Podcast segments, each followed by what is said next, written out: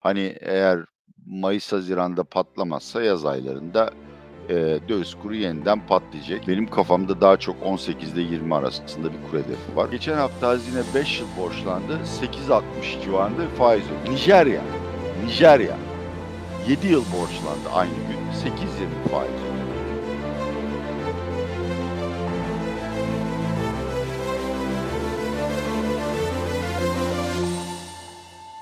Atilla Bey merhaba, hoş geldiniz yayınımıza.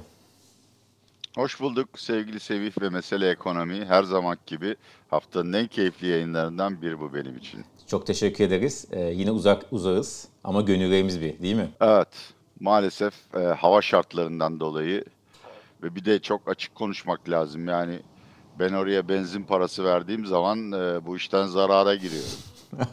Haklısınız doğru. Bunu ayrıca bir görüşelim. Haklısınız. Evet, evet. Şimdi Atilla Bey bu hafta e, zor görevde size çok zor olmayan bir görev vereceğiz bizce. KKM'nin malum 3 ay 20 Tamam. Aralık'ta e, gece saat akşam saatlerinde açıklanmıştı. Artık ilk dönüşler başladı. Size bu dönemin nasıl geçtiğini e, soracağız. E, hem pozitif yanlarını hem negatif yanlarını soracağız. Vatandaş mı zarar etti, devlet mi zarar etti yoksa hepimiz kazandık mı? Çok başarılı bir proje miydi? Bunun hepsini soracağız. İzleyeceğimizden de özellikle KKM mevduatına, KKM'ye yatırım yapmış izleyeceğimizden dönüşler geldi. Kendi kararının ne olacağını soruyoruz. Lütfen yorumlar kısmına işte e, KKM'ye devam edeceklerini, döndüreceklerini veya çıkacaklarını veya bir süre bekleyeceklerini ne düşünüyorlarsa o konu hakkında yorumlarını rica ediyoruz yorumlar kısmında. Çok teşekkür ederiz herkese şimdiden. Hazırsanız başlayalım. Tabii ki. Buyurun. İlk sorunuzu bekliyorum Sevih. İlk sorumuz şu Atilla Bey. 3 ay önce, bundan 3 ay önce 100 bin lirası olan bir vatandaş mevduata Tamam. yatırınca 4100 lira, borsaya yatırınca 20 bin lira, gram altın 29.700 lira, dolar TL'ye yatırdıysa da 21.500 lira para kazanmış oluyor. KKM'ye yatırsaydı 27.500 lira. Yani gram altın dışında hepsinden daha fazla kazandı KKM'ye yatıran vatandaş. Ne diyorsunuz? Vatandaş, KKM'ye yatıran vatandaş halinden memnun mudur, mutlu mudur? Ee, hesap doğru Ee, ve insanların kendi tercihlerini nasıl belirlediğine bağlı bir cevap vereceğim. Eğer ben kötüler arasında en az kötü olanı seçmek zorundayım diye bir mantıkla tasarruflarınıza bakıyorsanız o zaman KKM yararlı. Açıkçası ben de yani TL mevduatımın hepsi KKM'de vadeyi de yeniledim. Ve bunu önermekten de kesinlikle çekinmem. Ama eğer sorunuz ben bu işten kar ettim mi diyorsanız değil. Açıkçası kar etmediniz. Çünkü aynı dönemde enflasyon e, dönemsel getirinizin belki tamamını ya da büyük bir kısmını yedi. Bir şey daha var bu hesaplamalarda. E, faizi üzerinden hesaplıyoruz ama bir de ana paranın dolara karşı değer kaybı var. Dolayısıyla 100 bin liranın sizin KKM'ye geçtiğiniz günkü dolarını dolar karşılığında hesaplayıp vade dönüşü aldığınız TL'yi de o günkü kurdan, vade dönüşü kurundan eee, dolara dönmek lazım ki ana paradan kaybettiniz mi onu da hesaplamak lazım. Benim naçiz görüşüm tabii ana pa yani 100 bin liranın ana parası dövizdeki artışa sigortalı değil, faizi sigortalı. Dolayısıyla diyelim ki siz örnek olarak söylüyorum KKM'ye geçtiğiniz gün dolar TL 10 liraydı. 100 bin liranız eee 10 bin dolar ediyor. Eee, KKM'nin vadesi geldiğinde eee, dolar TL 12 liraya yükseldi. E, o zaman sizin ana paranızın dolar değeri 8 bin dolar civarına düştü değil mi? Tabii 8200 dolara falan düştü. Ve maalesef aldığınız faiz eee, TL faizinden, düz hesaptan daha iyi olsa da aslında onun çok büyük bir kısmı belki tama tamamı sizin ana para kaybınızı telafi etmeye gidiyor. Peki 27.500 lira dedik yaklaşık e, bu ilk 3 ayda mevduat sayı 100 bin liralık bir mevduatın e, KKM'deki getirisi. Bunun 4500 lirası banka tarafından ödeniyor. Kalan miktar ise devletimiz tarafından ödenmekte. Ne diyorsunuz? E, burada bankalarda herhalde kazançlı çıktı değil mi? Çünkü sonuçta bu para, topladığı bu parayı çok daha fazlasından kredi veriyor faizle. Tabii iki açıdan eee kârlı çıktı. Birincisi dediğin gibi TL mevduat tabanını koruyabildi. Eee, ikincisi Türkiye'de çok uzun zamandır var olan bir sorun. Halk döviz mevduatı yapmak istiyor, eee, kurumsallar TL kredi almak istiyor. Dolayısıyla bilançoda bir kur uyumsuzluğu doğuyordu. Şimdi siz kısmen de olsa bilançonuzdaki döviz mevduatı pasifleri TL'ye çevirdiğinizde bu kur uyumsuzluğun riskini de azalttınız. Tabii ki bankalar kârlı çıktı bu işten. Tabii eee, bu konuda, eee, çok ciddi tereddütler var. Hükümet sözünü tutacak mı, ödeyecek mi diye. Ben önümüzdeki 3 ila 6 ay için hükümetin her türlü bu, eee, plan çerçevesinde, eee, verdiği taahhütleri harfiyen uygulayacağına eminim. Kötü bir turizm sezonunun arkasından bu enerji fiyatları devam ederse kış aylarında başka türlü konuşurum. Daha dikkatli olurum. Bakan Nebati ki KKM'nin en büyük savunucusu diyebiliriz kendisine. 570 milyar TL aştı dedi. Biliyorsunuz dün gece saatlerinde de yine bir kanun e, Cumhurbaşkanı kararnamesiyle e, dedi dendi ki eskiden 20 Aralık öncesindeki e, mevduat sahipleri bu şeye geçebiliyordu. Artık öyle bir şey yok. E, yani dün döviz alıp bugün bozdurup tekrar KKM'ye geçebiliyorsunuz. Burada Türk Türkiye'nin ekonomi politikasının artık ana direği KKM diyebilir miyiz? Evet, eee, bu sabah, eee, yurt dışında yerleşiklerin de yuvam hesabı açmasına izin verildi TCMB nezdinde. Yani onlar da bu sistemden yararlanabilecekler. Niye sadece Türk lirasının değer kaybı kadar faiz alacaksa yararlansınlar, o başka bir soru. Ama evet, şu anda programın hayatta kalan, bakın çalışan demiyorum, hayatta kalan tek ayağı, eee, bu KKM ve hükümet o paralar yeniden dövize çevrilirse TCMB rezervlerinin burada oluşacak olan tsunami'yi engellemeye yetemeyeceğini de çok iyi biliyor. Dolayısıyla bu bir anlamda bir kötü alışkanlık, uyuşturucu bağımlılığı gibi bir şeye geldi. Maliyeti ne olursa olsun KKM devam ettirilecek ve oradan gelen dövizle de TCMB kaynaklarına giriyor bir döviz. Kura sürekli müdahale edilerek, eee, doların ve hatta euronun değer kazanması engellenmeye çalışacak ki vatandaşın KKM'ye geçmesi için ikinci bir teşvik verilsin. Bunlar günlük bağlamda ya da öngörülebilir vadede çalışabilecek programlar ama mesele şu, çok geleneksel bir laf oldu. Hastalığı değil, ağrıyı tedavi ediyorsunuz. Yani vücutta kanser ya da ülser ya da migren ne varsa yayılıyor. Sonuçta siz enflasyonla başa çıkamadığınız sürece, siz, eee, daha fazla bütçe açığı fazlası üretemediğiniz sürece, siz Türkiye'nin üretimini arttıramadığınız sürece bir yerde bu patlayacak. Ukrayna Savaşı olmasaydı, onun cari açığımıza, cari dengemize getirdiği yük olmasaydı ve psikolojik olarak insanlarda tedirginlik yaratması olmasaydı belki bu seneyi bu sistemle çıkartabilirdik ama ben artık böyle bir umut görmüyorum. Yani, hani, eğer mayıs, haziranda patlamazsa yaz aylarında, eee, döviz kuru yeniden patlayacak. 16,5 TCMB beklenti anketinde yıl sonu kur tahmini katılımcıların. Ben bunu biraz aşırı iyimser buluyorum. Eğer izleyicilerimiz isterse ekonomik olarak da çok iyimser olduğunu anlatabilirim. Benim kafamda daha çok 18'de 20 arasında bir kur hedefi var. Yıl sonu mu durumda yoksa görece tepe yıl seviye mi? yani ekim ekimden itibaren. E, o duracağı tep kep yani tepe seviye mi? O noktadan sonra geçen sefer KKM'yi icat ettiler.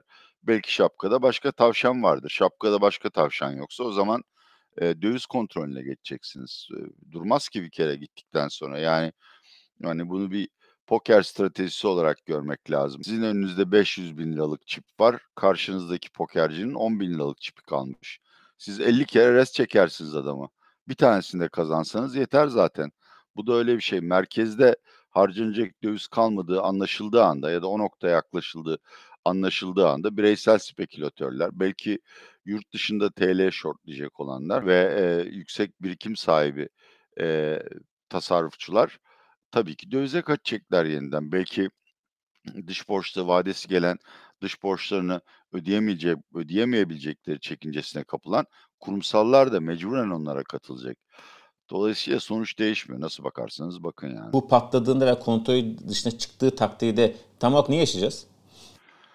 Valla bir süredir piyasada dolaşan işte enflasyona endeksli mevduat ya da halka satılacak bono ve tahviller var. Şimdi mesela hazinenin böyle tahvilleri var. TÜFEX deniyor bunlara. Yani siz ihaleye girdiğinizde beklenen tüfe size zaten garanti edilmiş. Yani tüfe ne gerçekleşirse onun faizini alacaksınız, dönemsel faizini. Bunun üzerine açık eksiltmeye giriyorsunuz. Ben tüfe üzerine kaç puandan, eee, bu tahvili alırım senden diye. Ortaya bir rakam çıkıyor. TÜFE artı 150 baz puan diyelim. Herkes o fiyattan alıyor.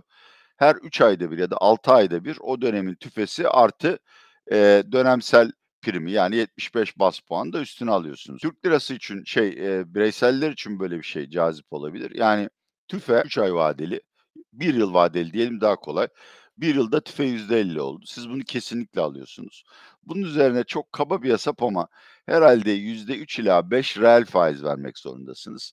Yani tüfe artı 5 ekstra faizi hazine garanti ediyor derseniz, eee, büyük miktarlarda satarsınız. Ama bütün bunlar dediğim gibi sadece hastanın komaya gireceği günü geciktiriyor.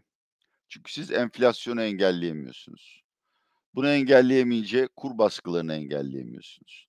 Daha önemlisi ekonomide şu anda yalnız hükümet değil, herhangi bir hükümet gelse de yapısal değişiklik yapmaya zamanınız yetmediği için sürekli olarak kontrol edemediğiniz emtia fiyatları, doğalgaz fiyatları, işte gübre fiyatları gibi, eee, dış etkenlerin yaratabileceği şoklara maruzsunuz. Böyle bir ortamda, eee, mantıklı bir kazanç stratejisi yok. Yağmur duası stratejisi var. Yani, "Ya Rabbim, işte, yüce yaratıcı, ne olur sen Brent'i $70'a düşür de ben bari cari açıktan kurtulayım, biraz daha sürdüreyim." stratejisi var. Atilla Bey, şimdi Nurettin Nebati'nin bir açıklaması var. Bire bir, eee, size aktaracağım, yani kendi şeyimdi. Kur koruma mevduatta yatırımcının çıkması için bir neden yok. Hazineye et, olan etkisi de çok düşük. Çünkü Türk lirası en düşük durumda. Daha ineceği bir yer yok. Vatandaş rahat olsun. Ne demek istedim sizce Nebati? Vallahi hiçbir şey anlamadım. Eee, yani bana gelen yorumlara göre Nebati'nin Londra'daki konuşmasından da kimse hiçbir şey anlamamış.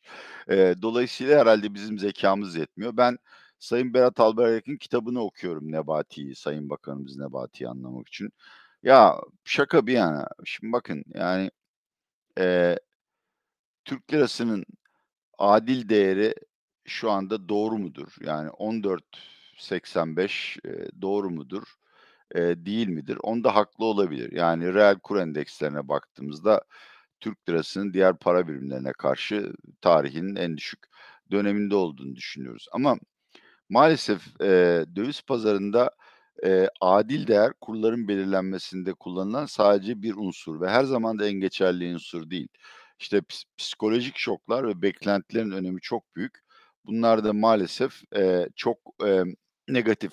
Şöyle hatırlıyorum, anketi kimin yaptığını hakikaten hatırlamıyorum. Çok özür dilerim ama ocak sonunda bir ankette vatandaşa sorulmuştu, "Türk lirasının gerçek değerine kavuştuğuna inanıyor musunuz?" diye. Sanırım %60 hayır, Türk lirasının yani doların daha yüksek olması gerekir. Ben TL'nin gerçek değerine kavuştuğunu iddia id eee, düşünmüyorum diye cevap vermişti. Beklenti bu yönde olduğu sürece adil değer 2'nci planda yer alacak. 2'ncisi, yani birçok hesaplama var bu işin ilk 3 aylık dönemde hazineye ne kadara mal olacağı yönünde. E, tabii ki günlük ve kimin ne kadar dü eee, eee, mevduatını hangi kurdan, eee, KKM'ye çevirdiğini bilmeden kesin hesap zor ama çeşitli kaynaklardan ben en düşük 3 bu 3 aylık dönemde 14.000.000.000 hazineye yük binecek, en yüksek 70.000.000.000 binecek diye rakamlar edindim. Ortalamasını alsak 40.000.000.000. Şimdi 40.000.000.000 hani 1.000.000.000'ı aşan bütçede çok fazla bir şey değil. Eee, sonuçta hükümet BES'leri teşvik etmek için ona da bir devlet katkısı veriyor ve kimse ondan şikâyetçi değil. Eğer hakikaten kuru istikrara kavuşturabileceksek bu 40.000.000.000 senede, işte, 120.000.000.000 eder. Tamam, ödeyelim. Ama şöyle bir mesele var. Bu sene çok zor bir sene. Dün Sayın Nebati konuşurken ya da belki ondan önce ya da sonra Sayın Cumhurbaşkanımız da bu sene enerji sübvansiyonları 300.000.000.000'ı bulacak demiş. E, siz 300.000.000.000 oraya veriyorsunuz. Sosyal yardım harcamalarını arttırmak zorundasınız. İşte 1.500.000 hanenin elektrik desteğine başvurması bekleniyordu. Bu 2.000.000'a çıktı son rakamlara göre. 300.000.000.000 oradan gidiyor. Eee, belki kamu maaşlarına temmuzda zam yapılacağına dair birtakım, eee, görüşler var. Eee, resmî değildir ama, eee, bu da konuşuluyor. Yani bütün bunları bir araya getirdiğinizde, eee, hazinenin temel fonksiyonu olan adaletli bir şekilde gelir dağıtmak ve, eee, bütçeden de kayda değer bir payı, eee, Türkiye'nin geleceğine yatırım yapmak, yani, işte, beşeri sermaye, sağlık, eğitim ve altyapı. Bunlara harcayacak kaynağının kalmadığını görüyoruz. Ortada bir sorun daha var. Biraz, eee, izleyicilerimize yabancı gelebilir ama bence çok önemli. Bakın geçen hafta hazine 5 yıl borçlandı. 8.60 civarında bir faiz ödedi. Nijerya, Nijerya 7 yıl borçlandı aynı gün. 8.20 faiz ödedi. Bu bize neyi gösteriyor? Bu Nijerya bizden daha iyi bir ülke falan anlamına gelmiyor. Bu sadece yatırımcıların Türk Eurobond'ları alırken yalnız kura ve hazinenin na eee, bütçenin dengesine değil, aynı zamanda munzam, eee, yükümlülüklere yani, eee, şartlı yükümlülüklere de baktığını gösteriyor. Şimdi siz diyelim ki 1.000.000.000.000 eee, KKM'de birikti. Bu bankacılık sistemindeki mevduatın takriben 1/4'i ve, eee, faizin üzerine de %10 hazine ve TCMB katkısı gelecek. E, o zaman bu rakam 100.000.000.000'a çıkıyor. Eee, yabancı yatırımcı Türkiye kredilerini ödeyebilir mi hesabı yaparken, eee, kamu borç oranına o 100.000.000.000'ı da ekliyor. Eklemek zorunda. Usul budur. Dolayısıyla bir noktada bunun, bu gelişmenin ve bu biriken, eee, nazım veya, eee, şartlı, eee, yükümlülüklerin Türkiye'nin kredi notunu düşürebileceği, Türkiye'nin yani Türk devletinin yurt dışından borçlanamamak gibi bir şeyi olamaz, durumu olamaz ama faiz 9.5'a çıkar. E, o zaman, eee, borçlanmanın %90'ını özel sektör yap yapıyor. Özel sektör bu faizle borçlanamaz ki çünkü bunu verimli bir şekilde Türk lirasına çevirip kâr etme şansı yoktur. Dolayısıyla çok boyutlu bir sorunla karşı karşıyayız.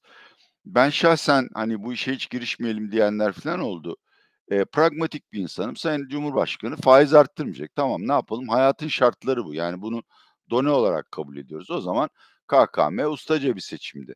Ama artık şimdi başka, eee, yollar düşünmek lazım. Çünkü, eee, yani faizi arttırmıza arttırmayacağınız bir ortamda bunun hazineye ve tabii ki topluma getirdiği yükümlülükler, eee, ciddi bir şekilde üst üste birikmeye başladı. Bugün bağımsız bir, eee, gözlemci olsanız ki öylesiniz zaten. Eee, bağımsız bir, eee, gözlemci olarak iktidarın, eee, 3 ay önce çıkarttığı KKM'ye, eee, aradan geçen 3 ay sonunda tüm değişiklikleri de göz önünde bulunarak 10 üzerinden kaç verirsiniz başarı olarak? Valla notlama güç ama yani şöyle bir bakalım, hani, eee, derslerde de böyle öğrencinin imtihan performansı mı, sözlü performansı mı ama en önemlisi öğrendiği nedir? Ben bir aciliyet, eee, sıralaması yapıyorum. Eğer o gün, eee, faiz arttırılmasaydı Türkiye ödemeler dengesi krizine gidiyordu. Bu kadar basit. Faiz arttırımı bile yeterli olmayabilirdi. Çünkü o andaki politika faiziyle enflasyon ve enflasyon beklentileri arasındaki makas çok açılmıştı. Dolayısıyla bir krizi geçiştirmek ve ötelemek anlamında KKM'ye 8 veriyorum. Daha iyi bir sistem uygulanabilir miydi? Uygulanabilirdi. Mesela TL mevduat değil, sadece döviz mevduattan dönenleri biraz da kurun üzerinde telafi edebilirdiniz. Yani şu anda sadece ben kur kaybına karşı, eee, faiz toplam faiz getirim, hazine ve bankanın ödeyeceği kur kaybına eşit. Mesela bunun üzerine 3 puan ya da 4 puan daha koyup derdim ki getirin dövizlerinizi ya. Bankaların hepsine devlet güvencesi veriyorum. Eee, TMSF garantisini 300.000 çıkıyordu galiba, belki çıkmıştır. 1.000.000.000'a çıkarttım, hiç korkunuz olmasın. Eee, bozdurun, bozdurmayan aptaldır. Belki o zaman daha iyi bir sonuç elde edebilirdi. O yüzden 8'de kaldım, 10 değil. Peki çok teşekkür ederiz Atilla Bey. Eee, haftaya tekrar, eee, görüşmek üzere. Çok sağ olun. KKM'yi bizim için, eee, enine boyuna incelediniz. 3 aylık hasar tespit raporunu çıkarttınız. Eee, çok sağ olun, çok teşekkürler. Tüm Mesele Ekonomi'deki ekip arkadaşlarıma teşekkür ediyorum. Vatandaşlarımıza da daha mutlu ve TL'nin daha güçlü olduğu günler diliyorum.